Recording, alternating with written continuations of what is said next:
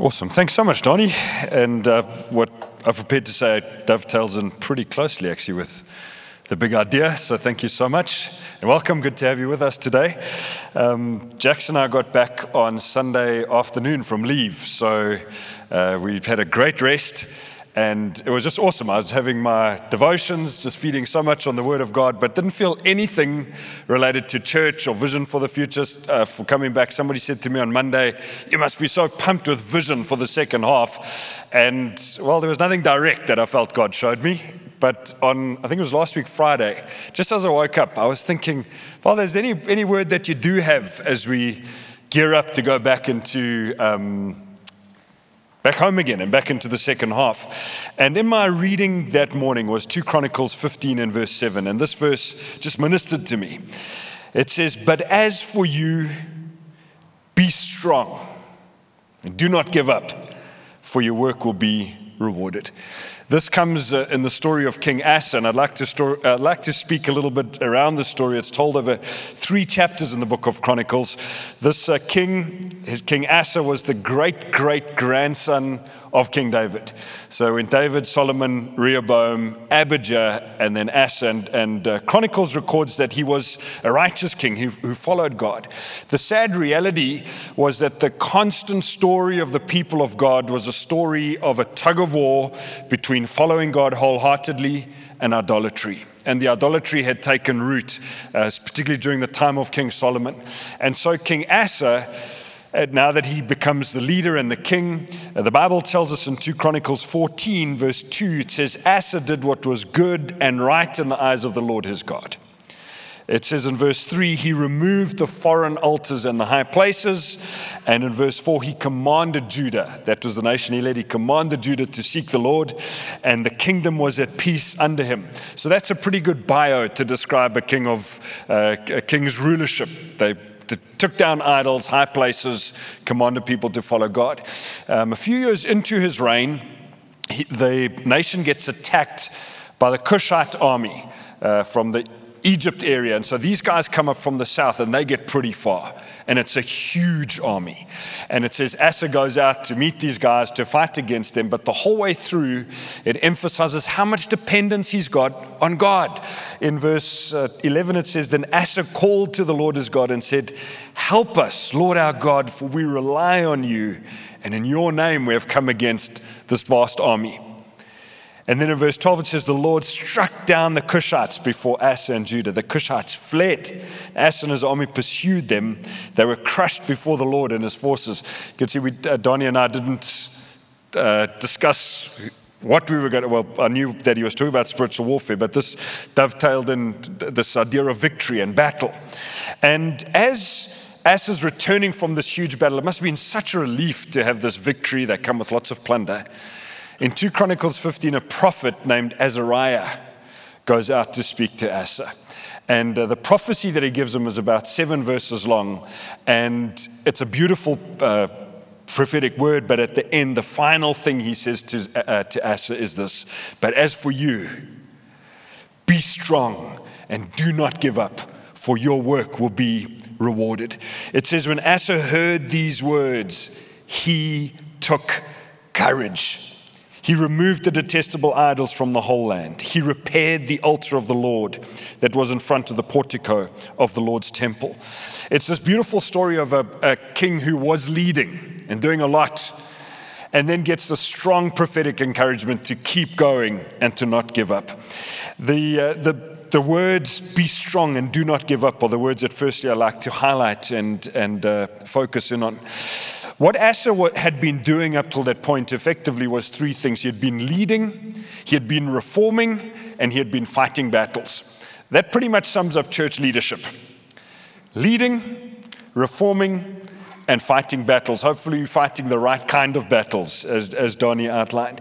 But each of these things requires a lot of energy. The work we are doing is not just important, it's absolutely critical. It's not just a matter of life and death, it's a matter of eternal life and eternal death. We are leading, we are reforming. And when I use the word reforming, I'm using it in the Bible sense, is that idolatry continues to flourish all throughout the earth in the human heart. And the message of the gospel comes against idolatry. Our message, in effect, whether you say it with a broad smile and very gently, or whether you thunder it, is the gospel of Jesus Christ has come to tear down the idols in our lives. And the work of reforming requires energy. I was uh, thinking of some of the conversations I've had over the last little while with uh, couples in our church who have been living together but not yet married. Every one of those conversations requires a whole lot of energy. I don't necessarily look forward to having them just because it's sometimes awkward, but boy, am I so chuffed to have them because it's the gospel coming into the idols that people have. I do my best in terms of sharing what we, what we share, but the response is sometimes so different. I'm thinking of the one guy who got up, we're sitting at one of the tables here. He was so livid, spitting mad angry. He, his face went red. He stood up. He said, It's only the fact that I'm in a church building that stops me from punching you in the face right now. And he stormed out. Reforming uses energy. And then on other occasions, you have amazing responses. same message, same person, same building but we uh, had a, a conversation with another couple recently, and both of them would, it was just an instant if that's what God wants of us. If that's what the Bible says, we want to do it from today. We're going to make changes. What do we need to do going forward? It still requires energy because these are the idols that hang around in our cultures and in, in people's hearts. And, and fighting battles requires energy. And it's an amazing thing to me, it's a beautiful thing that after Asa has been doing this for about 10 years, leading, reforming, and then fighting, in this case, a huge battle against this huge army, it's after all of that that he sends a prophet to say to him, Azariah comes with this great message Asa, you be strong. Do not give up, for your work will be rewarded. It was such a, uh, I'm sharing something, it was a personal word for me. As, I, as that verse, it felt like it jumped off the page. My eyes just filled up with tears just felt the Holy Spirit saying it in my heart Steve, be strong. Don't give up. The work you're doing will be rewarded. It's the word of the Lord to me, and hope it's the word of the Lord to you. Every one of us has got a slightly different story. But imagine yourself coming back from whatever battle you're fighting, whatever reforms you're currently doing, whatever leadership you're involved in, and the prophetic word of God to us is, But as for you, be strong. Don't give up. Your work will be rewarded. Many of you, or some of you, will uh, know our little girl, Trinity. She's 10 years old. She joined our family four years ago. And possibly when you meet her or interact with her, two words that you wouldn't associate with her are strength and courage. Physically, she's diminutive. She's she, she's tiny. She's got these huge brothers who just are so great with her, but uh, she will sometimes freak out at the tiniest little bug, often something invisible. And it's been a beautiful journey watching her over the last four years because obviously Jackson and I, there's been lots of hard work involved. But it's like she, she's undergone a process of transformation in her mind just by being part of our family. The boys, they naturally physically strong. And that strength tends to ooze out. And uh, there's, there's been some really great specialists that have been working together with us in all of this. But the amazing thing about her is that her brain has started to rewire with thoughts of strength and courage. Every now and then, she's doing something that for her is scary. But you will hear, if you just, she's busy doing it, you'll hear her talking to herself out loud. You can do it, Trinity. You've got this. Just keep going. Those weren't words she started out with. It's words that she's heard from the outside. It's been a, a, community of people just giving her those words. Sometimes we have doubted whether she has the strength and courage to do some of these things, but like this is the right thing to say. But that the, the, the brain starts to rewire, and she is now saying to herself, You can do this even though you think you can't. You're brave enough, you've got the courage. And she has a little meltdown, then self talk again, and off she goes on and on and on. As the voice of the Father wants to constantly speak to us, rewire our brains. The thing on the mind is so beautiful because God wants to rewire our brains and our heart to those, those different trigger things. Is do not give up. Be strong. Have courage. Your work will be rewarded. One of the uh, sports that I follow only in July is uh, cycling, the Tour de France. And often, often watch Tour de France because I'm on um, holiday at that time. But Netflix have just put out a, a documentary, eight part documentary on last year's tour, which we watched just ahead of this year's tour. And what was really interesting is you got a bit of a behind the scenes look. And uh, it, the Tour de France is a horrendously difficult sporting event. There's, I think, 21 stages. The riders ride three and a half thousand kilometers over some of the biggest mountains in the world, and they ride in teams. But every team has got um, earphones. Every rider has got earpieces in, and they can talk back to the car. And behind the peloton, each team has got a team car with a race director. And what this documentary showed so beautifully is that the race director is very often a previous athlete. Strongly competitive guys, but these are the, these are the the leaders of the whole organization. They're sitting in the car, they're not on the bike. And you've got guys sweating it out on the road. I mean, it is challenging stuff. But when one of their guys gets out in front and is making a burst, and you don't get too many opportunities to do this, you'll hear the voice of the race director. Now they've got cameras on this guy. You go for it. You do it. You've got this. You show them why you're the best in the world over and over again. And I was thinking of this Azariah's word to Asa. It's like uh, God wants to wire his voice into our head that there's this voice in our heart as you've got this. Be strong. Don't give up. Your work will be rewarded. The interesting thing to me about this, this word that Azariah gives, be strong, is that be strong is something I choose. Be strong, if it's put as a command, it has to be something I choose. Uh, Strength is often sometimes we feel. And there's some days I wake up, I feel strong. Other days I feel a whole lot weaker. I don't know if I'm the only one like that. But Azariah doesn't say to him, when you feel strong, then keep doing the work. He says to him, be strong. In other words, strength is something, Asa, that you need to choose, you need to, to put on. It's interesting to me how over and over in the Bible, this idea of be strong is put out. One of the most famous places is to Joshua. At the start of all of this, before all this inheritance takes place, God's word comes to him over and over again Joshua, be strong and courageous. You've got to choose that. Interestingly, when Jesus is walking across the lake, you know the story where it ends up with Peter walking on the water, that um, story at the Sea of Galilee. Uh, when they're so afraid, when they think it's a ghost walking on the water, Jesus' words to them is take courage. It is I. Don't be afraid.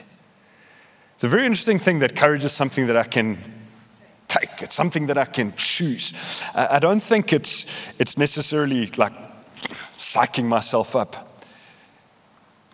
But I get courage when I look at Christ. But I also get courage when I look at other people around me with faith and courage. The interesting thing to me about fear, both fear and courage, is both of them are pretty contagious. You're people who are genuinely scared. That triggers, a, it, it's contagious, that emotion travels. Equally, when there's courage, that emotion travels. In the story of Gideon, um, there's this huge Midianite army, and Gideon gathers as many people as he can. He ends up with 32,000 soldiers, which is not nearly enough. And God says to him, Just tell your army, Gideon, if they're scared, they must go home. 22,000 people take up that offer. If you're scared, you can go home. I mean, it must have, Gideon's heart must have sunk, A, that there were so many scared people, but B, that his army got reduced. But I think that one of the reasons that God said that is because fear is contagious. I'm told that in World War I,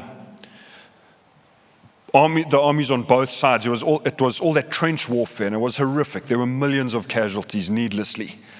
But essentially, a lot of the ground was taken by you'd send your army out of the trenches over into machine gun fire, and it wasn't pleasant. And so you had lots of people deserting. And so they'd put guys in their own trenches and told them, anyone who comes this way, you shoot them. Basically, you to the rest of them, you get out there and you don't turn around, you don't come back because fear is so contagious, we don't want the whole army moving back. Equally, even more importantly, courage is contagious. I'm not a, uh, I wasn't a very good rugby player at school. Played for kind of some of the mid strength teams. And every match of rugby, I mean, my boy, my boys play much better rugby than I used to. But I remember every time going to a match, I'd have this like, I don't really want to go and be hurt feeling. I'm going to call it fear. And then we'd warm up, but when we were warming up on the side of the field, we'd always be looking at the opposite team. And I don't know, those guys just seemed huge every single time. Just men that had been shaving since the age of eight and just tree trunk legs. I don't know, when you're scared, everything looks worse. And you'd, you'd be warming up there and thinking, man, I'm just going to get broken today. It's the morgue or the hospital, it's one of those two. But what was so interesting is that there were usually one or two more courageous people in the team, and when one of them made the first courageous tackle, so it was like a yes, we can do this. I, I don't know how that translates into other parts of your world, but in a spiritual and in a leadership sense, when you and I can find our courage in Him and just keep pitching up, doing the next right thing, with the next bit of faith and courage, it's amazing how that becomes the culture, it becomes the contagious atmosphere, I want to say, in the room. I, when I was putting this, these notes together, I was thinking that the first pastors' meeting, NCMI pastors' meeting here in KZN that I ever was invited to, it was 27 years ago. At the Glenridge House uh, down in Glenwood there, and I was on the One Life team as an intern in youth. And they just said, come along. So off I went. And I sat there and listened to all these guys doing different things and heard, and just went back. And pretty much for 27 years between now and then, I, didn't know that up there, then, but for 27 years, these have been meetings that we've come to, wherever they've been. I, I, don't think any of them have ever cropped up on the calendar in a great week where it just feels like, ah, this is an awesome week to go to a pastor's meeting. There's lots on the go. My brain is busy as well, so I'm generating lots of work for myself. And yet, if I reflect back over 27 years, one of the things I most have most appreciated is that when we've gathered together like this, it's been with other courageous people. I don't remember every word of what's been shared, but I know that I've gone away every single time just with a feeling of fresh faith and fresh courage. It, it takes some calendar discipline to circle out the whole morning in my calendar. Well, it used to. Now, I, for me, it's become, it, it's so valuable. I, I was just thinking of some people that have been part of this group over the years, but Johanna and Debbie van Us, it's their 25th year of ministry leading a church in Underberg. And some of those years have been really tough.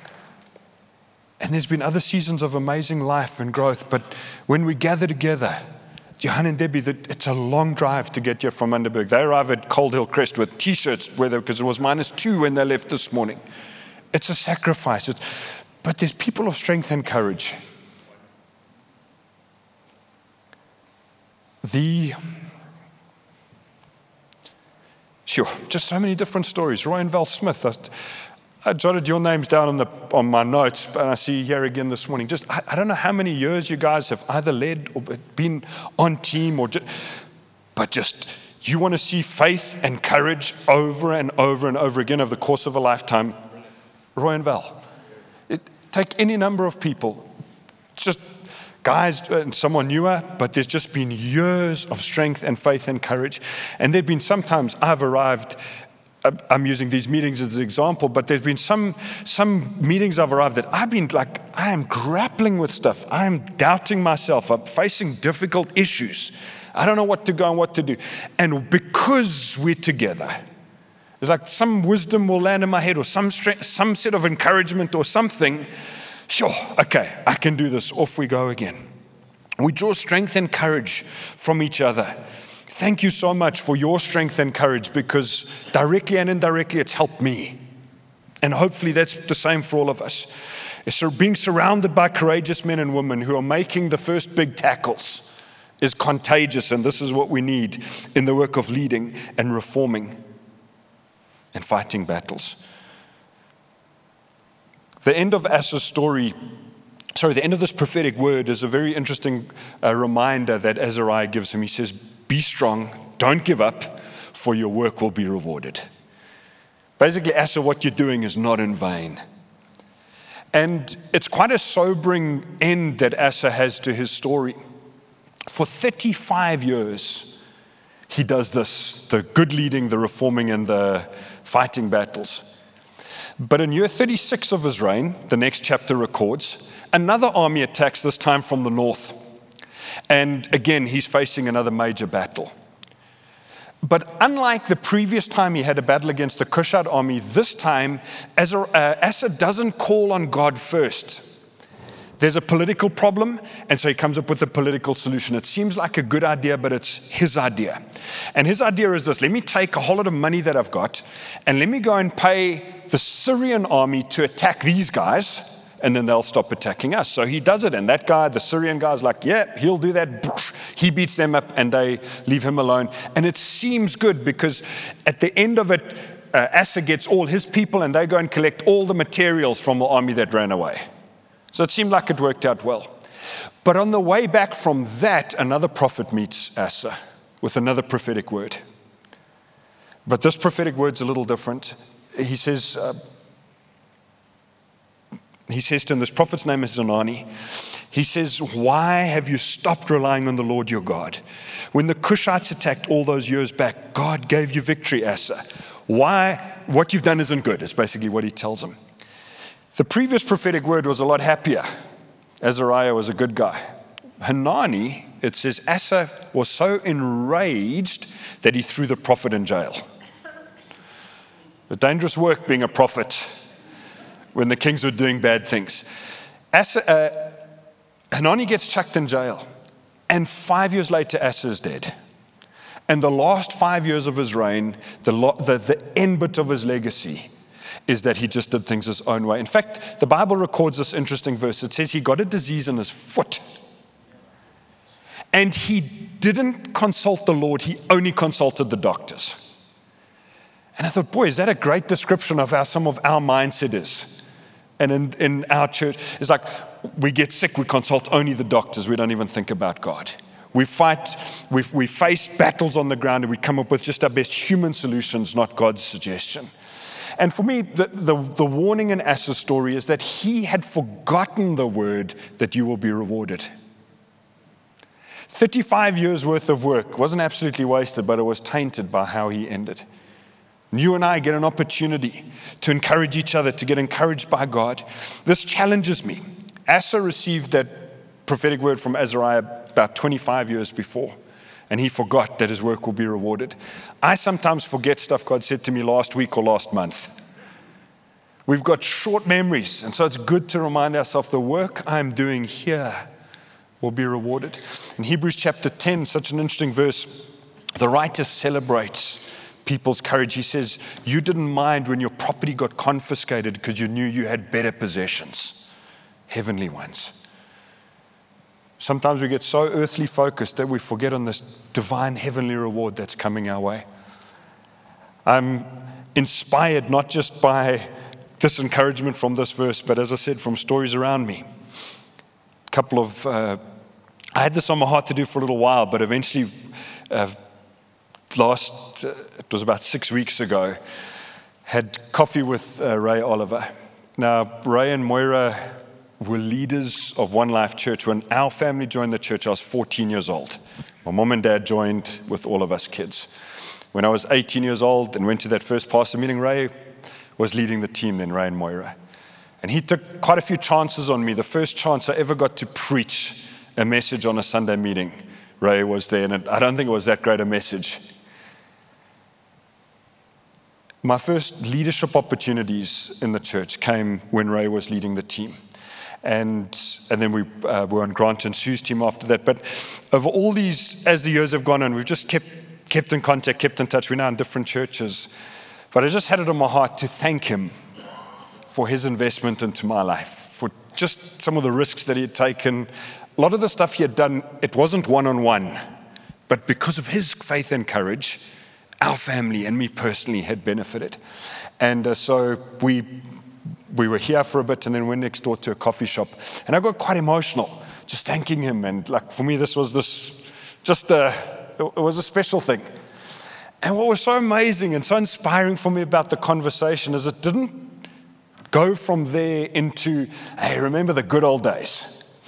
Ray, I think is 79 years old. Grant? Next birthday, he'll be 80. And I, I say my thing, he appreciates it, he thanks me. And then he says, Tell me about the work that you're doing. Some of the apostolic work that you're doing into these areas where he's also been working for many years. Da, da, da. And he's just an hour, an hour, hour and a half fly by where he's looking forward to the future. He's asking, he's chatting, he's, he's, his boots are still on, loving the Lord, finishing strong. I don't know how many years, it's been 50 odd years that Ray's been involved in some kind of, exactly 50 years. Ray's been involved in, and I'm not trying to elevate a man, but I'm a lot younger than him. I, I was at school with Ray's son. And I've got some examples, he would be just one of them. Some examples of men and women who have done this, been strong, not given up, knowing that their work will be rewarded. You, just to finish off with what I said at the beginning, the work that you and I are doing is not just important, it's critical. And the word of God to us for whatever season lies ahead is be strong, do not give up, for your work will be rewarded. Could we stand together? Grant said, okay.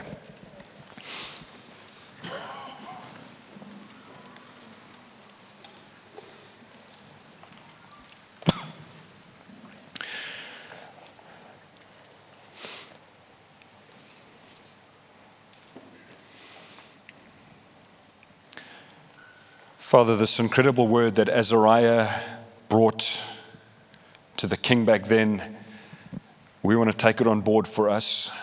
As we've heard Donnie speak and teach to the different aspects of spiritual warfare, we want to be people that are strong, are finding our strength in you, that we don't give up, knowing that our work will be rewarded. We know that some seasons shift and change but that our service of you, following you wholeheartedly, that we should not get discouraged, we shouldn't give up. Father, this morning I want to pray very especially for those that arrived feeling really discouraged today at this moment in their lives. That they would hear your voice in their ear. Be strong. Do not give up. Keep going. You've got this. Those of us that have fought battles and seen victories, that at the time of victory we'd have the, uh, your voice in our ear be strong and do not give up. For those of us that are facing new armies and new battles, that we'd remind ourselves our work will be rewarded. Be strong, don't give up. Look to you, Lord God. We thank you for including us in your master plan to see the gospel spread across the face of the earth. We ask for your help, for your courage for your heart, for your encouragement. In Jesus' name, amen.